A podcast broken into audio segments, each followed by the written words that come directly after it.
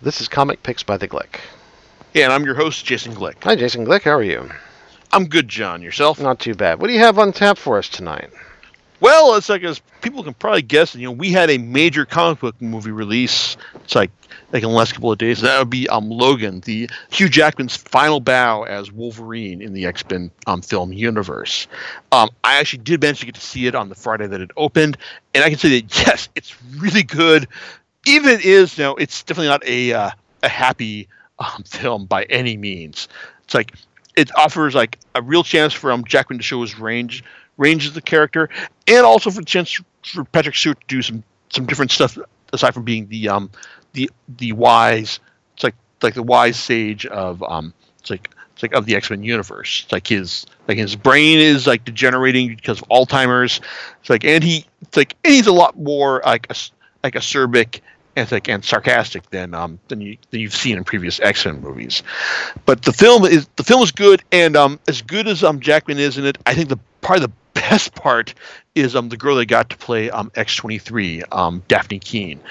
She really lets you know that hey, she is um like like um like a full clone of Logan, or you know that's probably unfair to her because like that's saying that she's like you know just like someone that saying calling her a clone feels kind of unfair, but you know she really nails the uh, like the toughest toughest nails, just give a crap um vibe that you get from the character, and um especially and there's some great bits like early on when when you see her just toss a uh, a, a severed head at some of the uh, bad guys who just came came in to try and take her down, and then she just goes to town on them with her own set of adamantium lace claws. That's that's some great stuff and also the bit where she um like gets shot in the arm, just yanks the bullet out with her teeth. Yeah, it's like you know, it's like Kate. This is this is Wolverine with two X chromosomes, and like she is great. And to be honest, um, if they just, even though this like this is a great end for um, Jackman's tenure as Wolverine, especially with you know the actual end we get, you know, it's like I would I would hope that the um rumored um New Mutants um film um, does pick up from this timeline because using her as kind of the linchpin for the team of mutants um, would be um, does seem to be um, really solid, you know, at this point. But that's a that's just speculation, and um, overall, it's like I can say, Wolf, um, Logan, great film. Go go see it as soon as you can, and you know the teaser for Deadpool two. It's it's pretty good too. Anyway, as for the comics, um, well, a lot has been made about how this is um, this loosely adapts um, Mark Millar and Steve McNiven's um, Old Man Logan um, mini um, uh, not really a mini series. It, it, it, it, was it was done in the uh, pages of the um, Wolverine of the relaunched Wolverine comic from several years back, and um, I kind of hated it because even though um, McNiven McNiven's presence assures that, that, it, that it looked great, Millar um, you know, he's just like shit at writing dialogue. Even when the concept he comes up, concepts he comes up with are pretty good. Um, this time around, um, you know, it's like I think that um, James Mangold and writer and um, co-writer Scott Frank and co-writer the other guy whose name I can't remember did a good job in just like you know taking the uh, you know Wolverine. It's like older, you know, less. It's like less crazy. It's like um, like at the end of his days and making a better better story out of it. So, but uh, and also Millar's dialogue in like like in the in the series is just a, as on the nose terrible as you'd expect.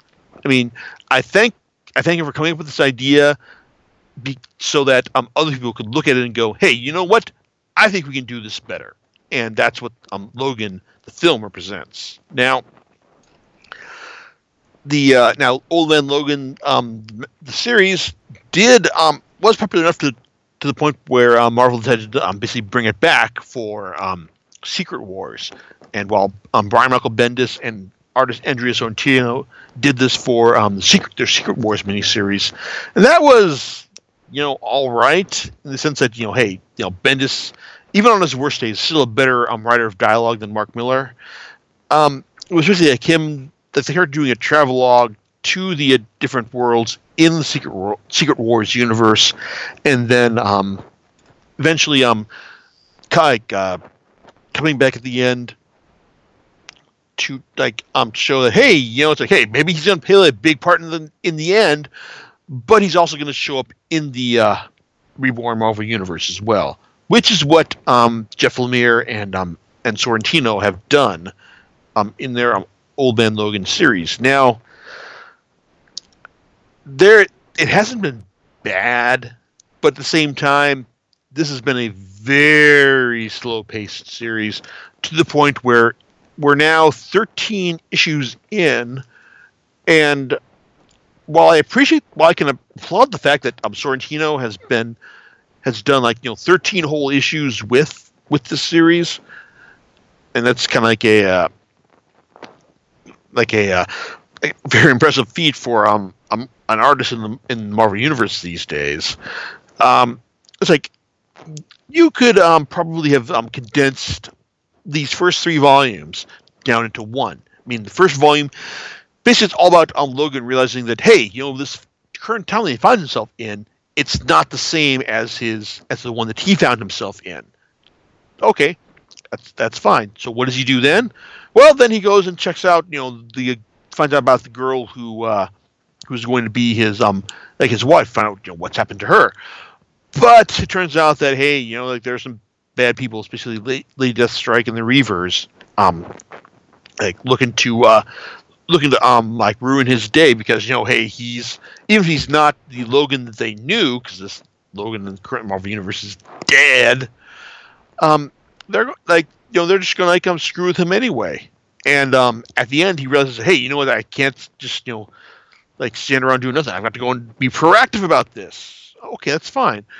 Now, the latest volume, the last Ronin, basically has um has Old Man Logan going to Japan, and um, it's like, and you know, there's all there's the usual um nice art that you expect from Sorrentino. Very inventive. It's like um very it's like very eye catching.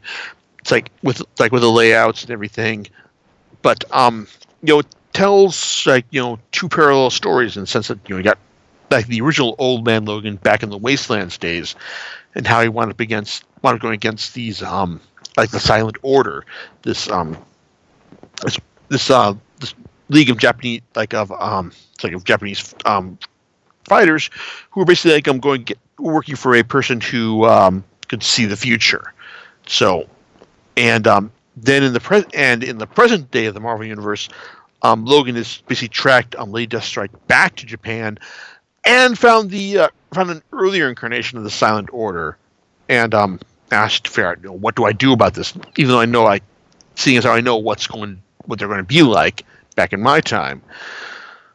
Well, it's like it's it it's kind of the usual for what you'd expect from the series. I mean, he find he finds a, a decent enough middle ground while like like fully uh, more fleshing out the uh, the present day um, or trying to the uh, the old man Logan of the, the past as well. It's like it's not bad, but at the same time, you know, five issues for this for this story. Um, you know, I'm not an I'm not opposed decompression, but everything that um Lemire has done, like so far in the series, I kind of feel that you that a more disciplined writer probably could have done done in about seven or so. Like, I mean, overall, it's like you know, it's not like it's not bad, but you know, um, it's like I can't. I news is uh, emerged over the weekend that um, Ed Brisson and Mike Deodato are taking over the series with issue 25, and they're bringing in um, a, another f- feature version of a, of a famous character, basically the Maest- the Maestro version of the Hulk, to um, Old Man Logan, and hey, I'm cool with that because you know it's like um, Lemire's Old Man Logan has been fine, you know, okay, not great by any means, but you know, perfectly acceptable. still better than um than Millar's um take because of the di- for the dialogue, if nothing else, and and also um Sorrentino is you know a pretty fantastic artist. So I don't know. Maybe if Marvel puts out um like an Old Man Logan um edition, like collects the first thirteen issues of Lemire's run, then yeah, go ahead and pick it up. Overall, yeah, it's all right, but um, I think the uh, definitive version of Old Man Logan at this point is kind of the uh, Logan film, like both in terms of price point and um, it's like and relative economy of storytelling as well.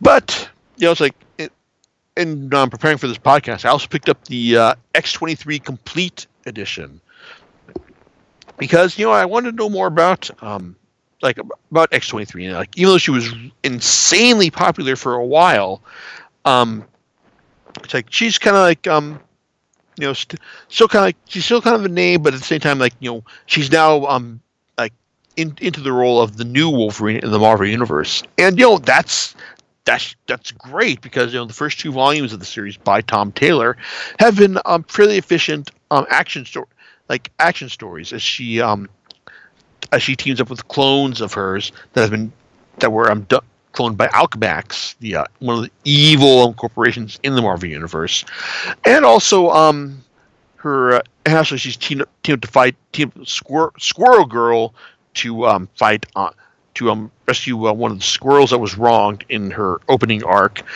and also um fighting against um Fing Fang Foom as a result of a um, pheromone that was that was unearthed in an arc um, by Shield of all people, and um, and also I'm mixing up with um, Old Man Logan, which you know actually has a nice does does spin uh, has a nice spin on his um, knowledge of future events versus you know how things actually are.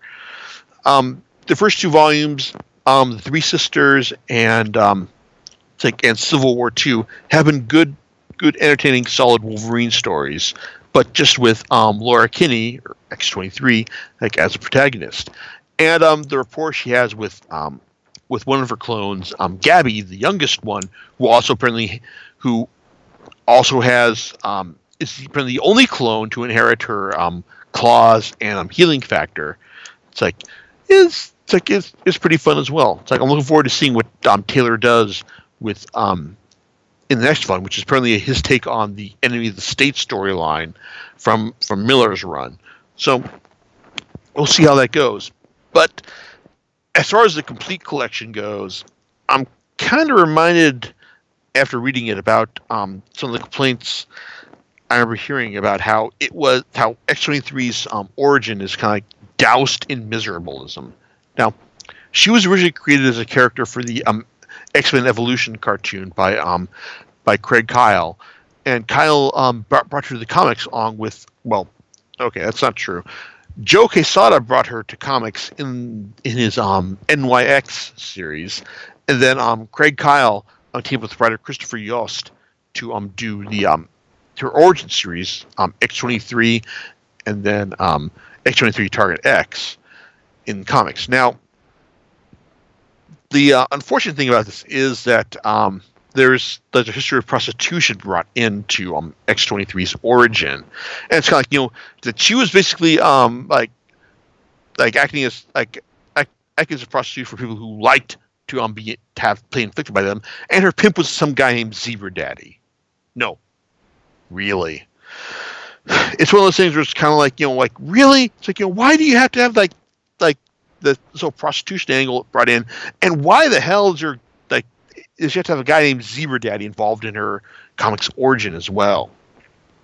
But um, NYX was uh, notoriously delayed for like as um like after like original artist Joshua Middleton dropped out and then Robert Teranishi came in, but um like that only la- it only lasted like seven issues, and um and so that left um like Kyle and Yost like plenty of like um decent room to uh like flesh out her origin, which they did in these in two miniseries, like the original X twenty three, and um then Target X. Of the two, Target X is the better. Well, mainly because well, the original series, it's it takes the tact of um Barry Windsor Smith's um Weapon X miniseries in the sense that you know even though it's a story featuring Wolverine as one of its key players, it's not really about him. It's about the people who made him into um, the weapon that he was, and that and as um and as the original X twenty three miniseries plays out, that's kind of how things go as well. We learn about um, Sarah Kinney, the uh, geneticist who um, realized that you know it's like the uh, that well we can create a, a clone of Logan to um to um basically be um like a, a superpowered assassin for for the highest bidder. Um, his Y chromosome was so damaged that you know it wasn't going to work anytime soon. So so she proposed creating um using um the undamaged X chromosome to create a female clone of like of Wolverine, and it worked. So, and we've got X twenty three, but also the uh, the way the story works is that while we've got um like Sarah trying to be a mother and trying to um kind of do the right thing um by like um by her by the the uh the daughter she was um forced to carry to term for the project um, we've also got um, a couple of um, villains. It's like who, it's like who just don't, who are just kind of more um, mustache twirling than anything else. You've got the head of the program, who you know, as, as it's introduced, like he's kind of a, a decent enough guy. But then you've got um, Zander Rice, um, who is like if he had a mustache, you know, he would twirl it because you know we found out that um, early on that um, Wolverine killed his dad as part of the Weapon X project, and he just you know hates hates um Wolverine, and so he's just like, and so even though he's um all for you know this new project that's going to uh you know create a new Wolverine that really controls a weapon, like he, um when it turns out that this is going to be a girl, like he just he's just like you know so bent out of shape about this that he's that that um he's determined that he's that this girl is going to suffer like um for all as a pro- suffer by proxy for all the stuff that Wolverine inflicted on his dad. and it's worth noting that you know Zander Rice does show up in the Logan movie, um, played by Richard E. Grant, but um, in the film, he's Grant is more of an amoral scientist rather than a mad scientist. Um, so he's just kind of guy who just hey, uh, you know, this if I can find a way to to um like um prevent new mutants from doing up from growing up, then I'll do that. Hey, you know, it's like if I'm going to find a way to to create um like a homegrown mutants for this some new company, then I'll then sure that's fine. It's like you know he's just kind of the guy who's who's just all about the results. Um, the comic version is someone who is just so bent out of shape about about vengeance that it's kind of like it's it's more frustrating than anything else. And like I said, well, I appreciate the uh, the the uh, focus on the first series about you know people behind, who are turning this girl into a weapon, and there are some clever twists as well. It's like it's like I said, it's it's still kind of depressing, and especially especially the end end as well. It's like you know there's like a clever twist about you know how uh, what that's just meant to add more misery to um like to to um, X23's origins. And it's worth noting that the art from Billy Tan is pretty good if you're partial to um like early image stuff in the sense that you know like you've got there you got plenty of cro- plenty of cross hatching, plenty of um it's like you know grounded like realistic stuff, but but it's also kind of very very stiff and formal. The uh, second miniseries, Target X, um, is a lot better, honestly, uh, mainly because of the art from uh, Mike Choi and um and, colorist Sonia Oback, and um it's it's a lot like it's a lot more realistic, or sorry, there's a lot more feels more um natural. It's like and it's like and the detail in there is a lot lot more welcome as well.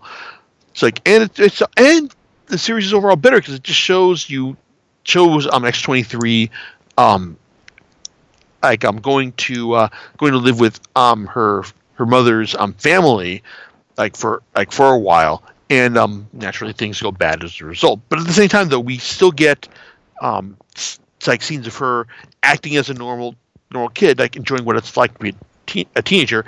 And some funny bits about how her um history as an assassin um mixes with um regular school life like it's fun and there are also some clever twists as well such as when um, the trigger scent that causes her to go go into a berserker rage is applied, um, and um, it's like by by one of the bad guys, only to have him, only for things to go only for just like random chance to just um, foil his plans.